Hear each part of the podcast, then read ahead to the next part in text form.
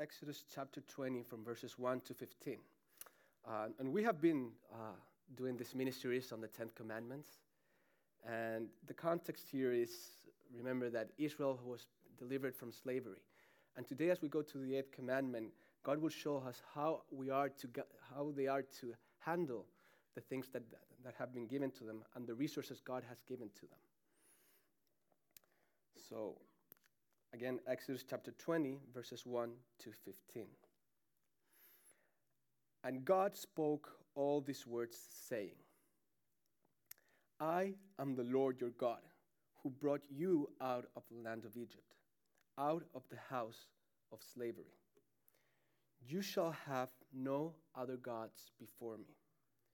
You shall not make yourself a carved image or any likeness of anything that is in heaven above, or that is in earth beneath, or that is in the water under the earth. You shall not bow down to them or serve them, for I, the Lord your God, am a jealous God, visiting the iniquity of the fathers on the children to the third and the fourth generation of those who hate me, but showing steadfast love to thousands of those who love me and keep my commandments. You shall not take the name of the Lord your God in vain, for the Lord will not hold him guiltless who takes his name in vain. Remember the Sabbath day to keep it holy. Six days you shall labor and do all your work. But the seventh day is a Sabbath to the Lord your God. Uh, on it you shall do you shall not do any work, you or your son or your daughter, your male servant or your female servant, or your livestock or the sojourner who is within your gates. For in six days the Lord made heaven and earth, the sea, and all that is in them, and rested on the seventh day. Therefore the Lord blessed the Sabbath day and made it holy. Honor your father and your mother, that your days may be long in the land that the Lord your God is giving you. You shall not murder. You shall not commit adultery. You shall not steal. This is the word of the Lord. That's mine.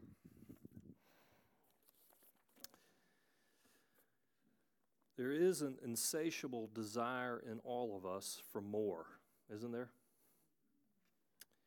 And I certainly had that as a kid. Um, I used to mow four or five yards a week to save money, but I was saving it for a reason. Uh, I had the goal of buying the latest, latest stereo system, latest golf equipment, latest things that I was interested in. And uh, that insatiable desire to get things uh, went not sometimes to not so good places. When I was about 12, my mom took me to a department store uh, to get some school supplies. I had to start working on a project that required these little three by five cards where you make notes and things like that. So I went to the store and I found the three by five cards and and I looked at the price and I thought to myself, huh, that's kind of expensive for this just amount of cards. There's not much to this. And uh, I even thought to myself, you know, I could use some more cards because this is going to take a lot of work. So uh, the cards were wrapped in just this little paper wrapper, just going around the cards. That was it. And I looked to my left and looked to my right, and I took another uh, set of cards and pulled out a few of those and shoved those in to uh, the original wrapper that I was going to purchase. So I went from having like 100 3 by 5 cards to 110 or 120. Went to the counter where my mom was waiting. She bought the stuff. We left. When we got in the car, uh, being so proud of my cleverness, I announced to her, I just got a great deal. I took some cards from one wrapper and put them in the other. Am I not brilliant? I'll never forget, my mom looked at me. She said, Son, that's stealing. And uh, I froze, realizing what I had just done. And if I recall correctly, she sent me right back into the store with some money. I bought the other ra- uh, wrapper of three by five cards that I'd taken some out of. But I'll tell you this I'll never forget the experience. And this proves that we all have, and I even have, an insatiable desire for more. Today we're going to look at the eighth commandment. and the desire for more in the human heart. And we're going to look in particular at you shall not steal. And most of us here don't think of ourselves as thieves. I mean, how many of us here think when you see you shall not steal, you immediately go to, well, I haven't robbed a bank or I haven't taken anything from my neighbors or anything like that. And yet, the eighth commandment uh, gives us an opportunity to talk about what it means to be a manager of the good gifts that God our Father gives us and how we can move from a destructive life of theft to a very different way of living. So, we're going to talk about that uh, bad way and even the constructive, holy, filling way that God calls us to live. So, here are questions today. What does it mean to walk the path from destructive stealing to generous love? And then, what is the real gospel for us that doesn't steal but gives? Now, you're going to find your outline on the screen today, or if you're watching online, you'll find it on your bulletin that you can find in your email. And we're going to talk about the spiritual issues of theft. We're going to talk about the way of generous love. And we're going to talk about the Christ who is the very opposite of stealing. So, we'll start with the eighth commandment you shall not steal. And this commandment is a call not to take another person's property in unjust ways, and, or nor do we violate their rights with no intent to return the things that we take from them. This not only applies, just so we're clear, to the common criminal, even to the poor, which we often uh, put on, it applies to the rich as well. There are such things as rich thieves. Think of a few bad apple bankers, for example, in the 2008 recession. Was that not full of some thieves? This law is so important that it shows up in case law throughout the Old Testament Torah or Pentateuch, the first five books of the Bible. It shows up throughout the prophets over and over again. Even Jesus says this very law multiple times in his ministry, brings it up and quotes it. And he does so for a big reason. And that's because stealing rips at the fabric of relationships and trust in a community. Now, you got to remember the eighth commandment comes in the second table of the Ten Commandments. Remember, the first four commandments have to do with the vertical with God, how we relate to Him. And then the last four, have, the last six, excuse me, have to do with the horizontal and how we do, deal in our love with, with people and our neighbor. Stealing is the opposite of love, and it breaks trust with God. Just a month ago, Elizabeth and I were in Williamsburg, Virginia, helping uh, her parents to move out of their uh, home of 50 years into an independent living facility. And uh, uh, while we were up there, I got a few emails and texts from people. Apparently, someone was e- emailing people in our congregation using my name. They were using some form of identity theft uh, and were trying to um, get something from other people. Now, uh, happily, it didn't get out of control, but I have to tell you, I was really troubled by this. That someone was trying to use me to get what they want. Now, the same is true of God and of other people. If someone steals, it breaches relationship, it's offensive to God. Now, if anyone's ever stolen anything from you or an organization you're a part of, you know exactly what I'm talking about. Now, we have to ask at this point what motivates people to steal? What are the spiritual issues involved? Well, certainly everyone has a story that informs the desperate acts of theft.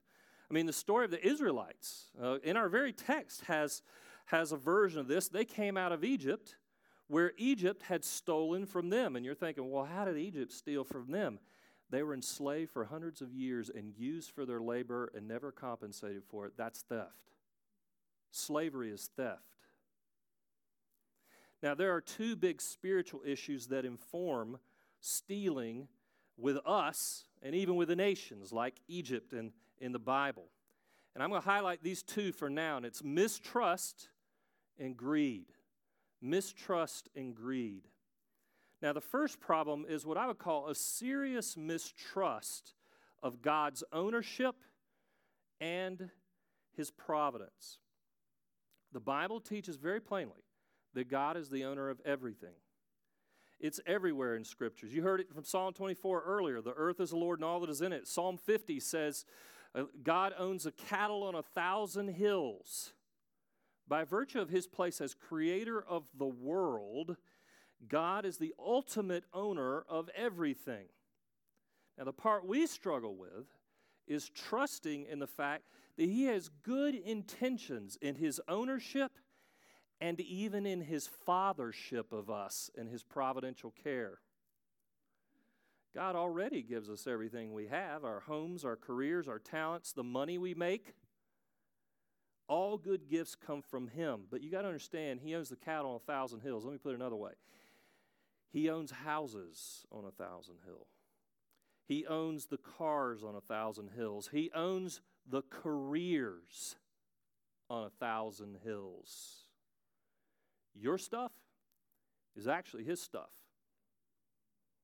Now, the question for us is do you trust the Lord? Not only given His history of providing for you, do you trust Him to provide what you need today and even in the future? The second spiritual issue that we run into with theft is this it's greed. And I'll add its very close relative, envy. Greed is the inordinate desire for something in this world because it, it, we're blinded to God's goodness. Uh, and what about envy? Well, jealousy is wanting what someone has, but have you ever thought what envy is? Envy is when you say, I want what you have, and I don't want you to have what you have. That's what envy is. Let me ask you guys a question. In light of greed and envy, have you ever eaten a monkey? I have. I actually have. I've had a little bit of monkey before. And it's interesting how you get monkey as meat. do you know that they catch monkeys in the Philippines and they do it this way? Monkeys are super smart. They take a coconut, the people take a coconut, and they drill a little hole in it just big enough for a monkey to get its hand into. And in the coconut, they actually put a little piece of aromatic candy so they can smell it and that they can try and grab it. And then what they do is they nail that coconut to the ground or chain it to the ground. And when the monkey comes, he puts his hand, he grabs the, the uh, candy, but when he makes a fist, he cannot get his hand out. But here's the crazy thing. You ready for this? When men come around with clubs to beat them to death so they can get dinner with, an, with a monkey, the monkeys won't let go. They will not let go. That's what greed and envy will do to you. Leave you in this place of death because you won't let go. What's the problem with not trusting God and His providence, of not letting go in greed? Well, when we start, what, what happens when you stop trusting God is you will start to trust something else. You know what that's called in the Bible? Idolatry. Idolatry. In fact, the Bible calls greed idolatry. And you got to know that idolatry feeds theft, and theft feeds idolatry. They feed each other. Jesus talked about this. In fact, a lot of his illustrations, a lot of his uh, parables and instruction uh, talks at length about both money and how to handle money. And that's because he knows us. He knows we are wowed by more in this world, and that stealing and idolatry will go together. Let me be clear money is not the problem. Money is a gift from God. It's given to us in all the forms that we enjoy it, with our material goods as well as what we get paid in our careers. The problem is the love of money. The love of money is the root of all evil. Take, for example, the story of the rich young ruler in Mark chapter 10. This young man comes up to Jesus and he asks, What must I do to inherit eternal life? Now, that's a revealing question that has all kinds of problems in it in and of itself, but Jesus indulges him. And he says, Why do you call me good? You know the commandments. And here's what he does he lists all the second table of the commandments, including our commandment today you shall not steal. And after he lists this, uh, the man, uh, with lack of self awareness, confidently says, I have kept all these from my youth. and here's the kind of cool thing about our Lord Jesus He looks at him, and this is what it says He looked at him in love. And this is what he says You lack one thing. Go and sell all you have and give to the poor, and this is key, and follow me. The young ruler left in sorrow. Why? Because he trusted money more than Jesus. In other words, he couldn't obey the first commandment follow me as you shall have no other gods before me. Money won out with him. Now, let's be clear. Jesus is not universalizing that all of us sell our goods uh, like the rich young ruler. This is a specific application to this young man in this text, but the principle is the same.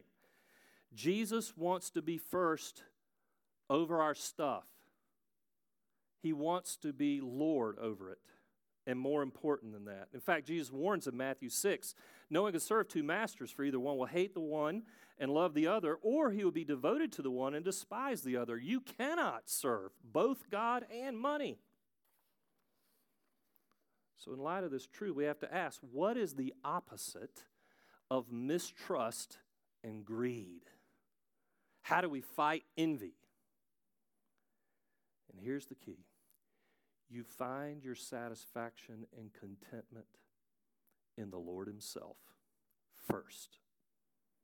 See, we all have this God shaped vacuum in our hearts. We all have this sh- vacuum, and we want to fill it with more. And so sometimes we'll cut corners to do that. But to know the Lord, to love the Lord, to pursue Him as your very great reward first is the key to satisfaction. And let me add, in a place where we are well honed consumers, Americans are some of the best consumers in the world. We know our stuff about consumption. Let me encourage you we're called to seek the Lord for Himself first, not just for the stuff He gives us. Get to know the Lord Jesus in all His greatness and as your provider. Get to know Him and replace the insatiable desire for more with a desire for the Holy Spirit. And yes, consider that you have an eternal reward in heaven. And there's going to be a new earth one day when we have the new earth and all that goes in a resurrected world with resurrected bodies. We're going to have crazy kind of riches that are coming one day. And that comes for those who trust in Christ alone. So, with Christ in mind, take the long view. The long view with trust and satisfaction in Him, waiting on Him. Be content with what you have, as Hebrews 13 says, and build up treasures in heaven where moth and rust do not destroy. So, the spiritual issues behind theft stem from idolatry and mistrust, with greed and with envy. But the cure, the cure comes from this satisfaction with the Lord Jesus and his spiritual blessings first. Now, most of us here are thinking, okay, Dean, we've covered this pretty hard, but what is stealing? I mean, let's get clear on this. Yeah, it's if it isn't just robbing a bank or taking my neighbor's belongings, what is it? Well, remember, there are negative aspects to this command of what we shouldn't do, and there are also positive aspects to the command, what we should do. And, and let me just kind of headline it this way We should not rob our neighbor, our business, and our God. You can rob your neighbor by borrowing something and never returning it. You can loan money to family or friends at a ridiculous interest rate. Stealing is not paying your taxes or, or cheating on them. Stealing can be living far beyond your means, and worse, putting on airs about it. Now, we should not rob businesses either. Practically, employees should not steal things from their employer or embezzle. Don't even take staples from work or three by five cards home without paying for them. Embezzlement, you see, always begins with little compromises. Don't think people jump to big embezzlement fast. It always starts with little compromises. Take, for example, Bernie Madoff and his giant Ponzi scheme years ago. He started with little compromises trying to make things work, and it led to a disaster for many. On the other hand, employers, bosses who are in the room, should pay their employees a competitive wage. Business leaders should not cheat by taking shortcuts in pricing with inflated price points. They should also honor their contracts and not cheat those who do business with them in those contracts. So, that's how not to rob your neighbor and your business. But here's the part we don't think about very often you can also rob God. You can also rob God. God calls us to give to Him, uh, and particularly to give first fruits. In Malachi 3, he accuses his own people, back in the Old Testament, of holding back their tithes and offerings.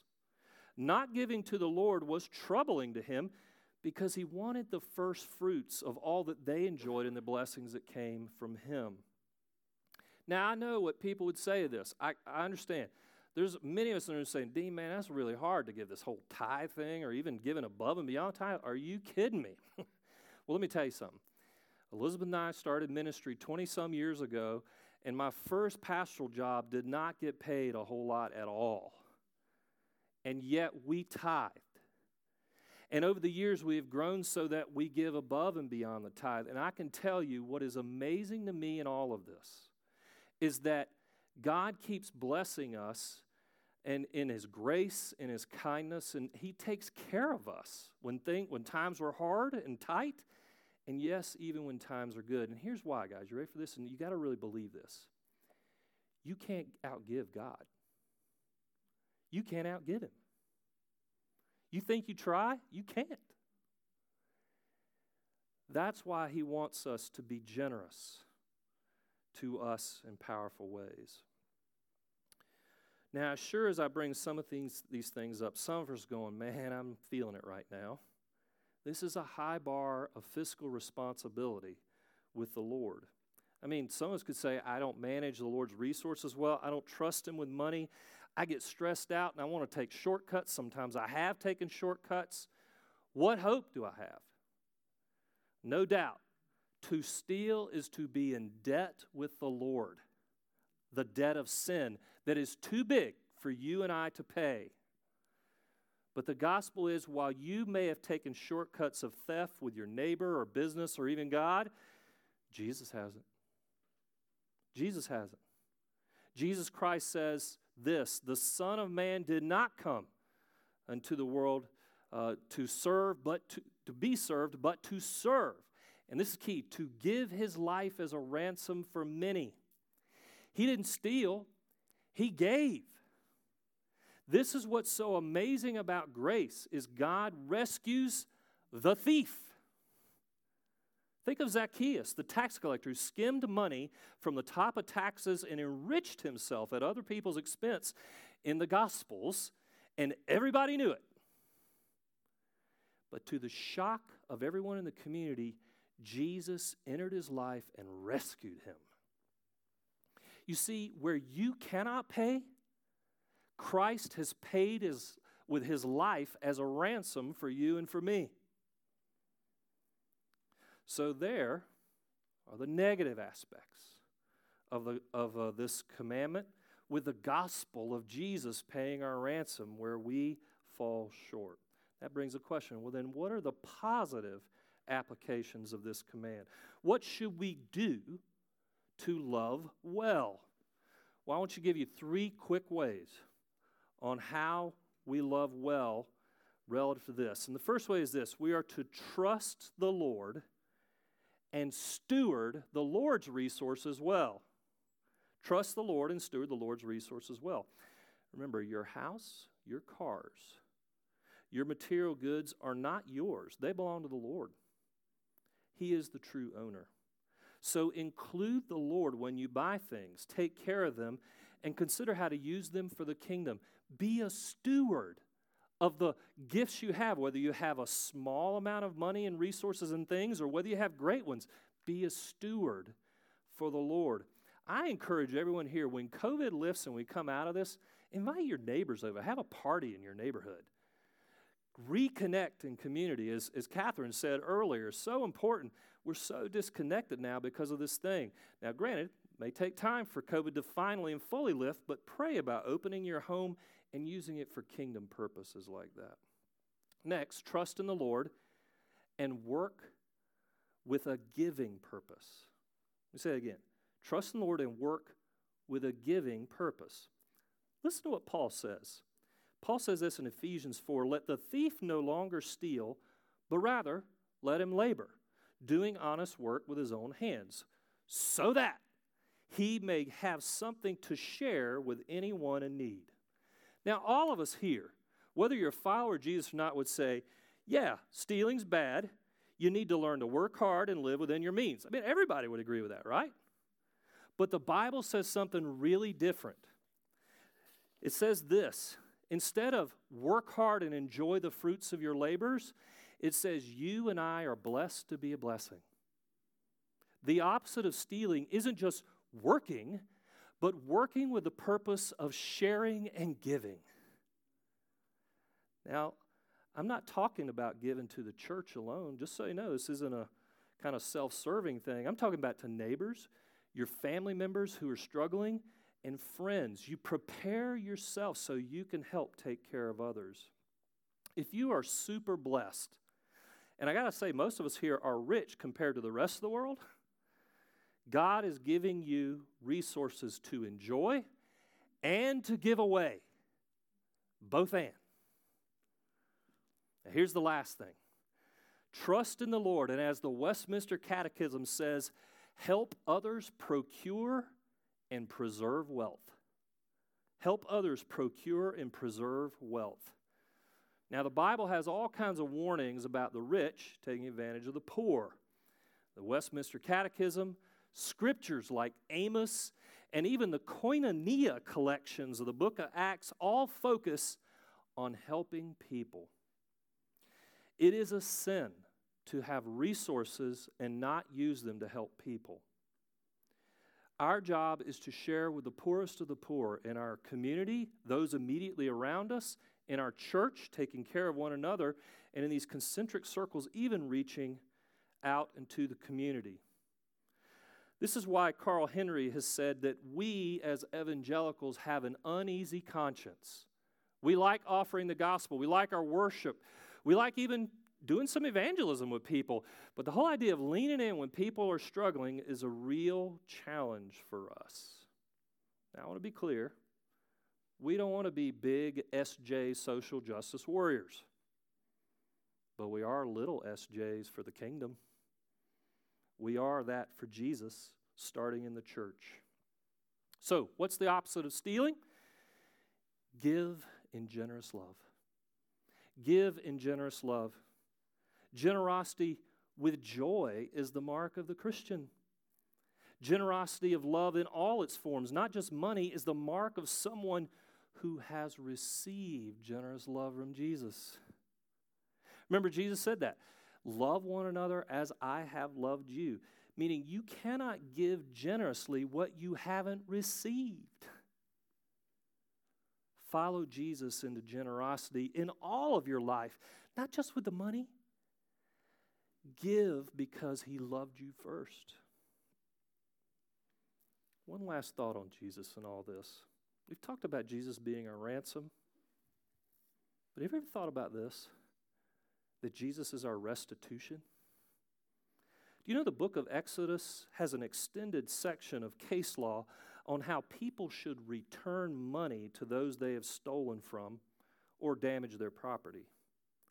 And the interesting thing is this the law tells thieves to pay twice as much as they stole. Zacchaeus, remember I brought him up earlier?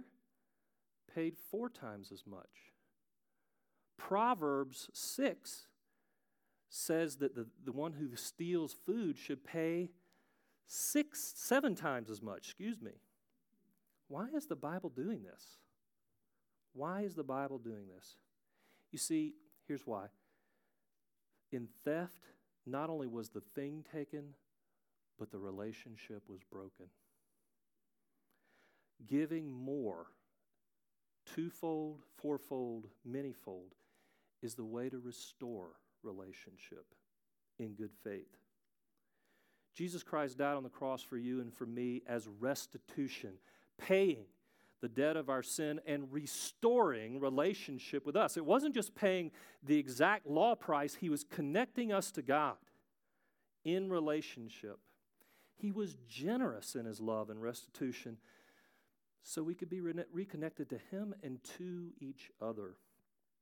You see, generosity isn't just a duty or a financial thing, it's first and foremost a relational thing. A few years after I stole that three by five card, those three by five cards, I became a follower of Jesus Christ. And one day I was out playing golf one weekend with my dad, I think it was, and friends. We were driving golf cart around, and, and I was driving, and I lost control of the golf cart and ran into a metal pole. It tore up the front of the golf cart, although I could still keep driving it. Now, you got to know, with some of us in golf circles, you just, when you're finished with your round, you just turn the cart in and don't tell them about it. Now, old Dean would have done that because, oh, it's just going to cost too much. I mean, I was only like 15, 16 years old. So I asked my dad what we should do because my dad had become a Christian too in the recent past. And we walked in and we told the guys running the, the pro shop what I had done, and I offered to pay the damage. Cost me about a hundred bucks. That's thirty some years ago. But the guy went out of his way to say, "You got to know something. This never happens. People don't tell when they do damage to our golf cart carts." And I got to tell you, I, I'm not going to take credit for this. It was Jesus who changed me. It was Jesus who changed me and the result was I connected with that guy. He engaged me in a way like I don't think he engaged with other people who walked in the door that day. You see, ransom and restitution changes the relationship. Generosity changes the relationship. Christ has paid restitution for you and me. Let's learn a new way of love, a giving kind of love. Let's pray. Father in heaven, we can't thank you enough uh, as we approach you in light of this command, which has a lot of challenges for us financially uh, and how we handle all the resources you've given us.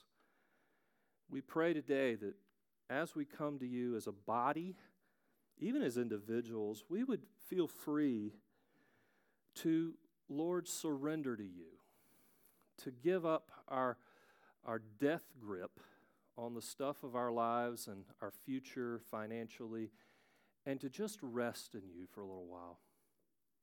I pray you give us that sense, Lord, as we find our satisfaction in you. And, Lord, as we enjoy how generous you have been, you are, and you will be with us. We are in you, and you are in us. So, Jesus, lead us to this life of giving love. In Christ's name.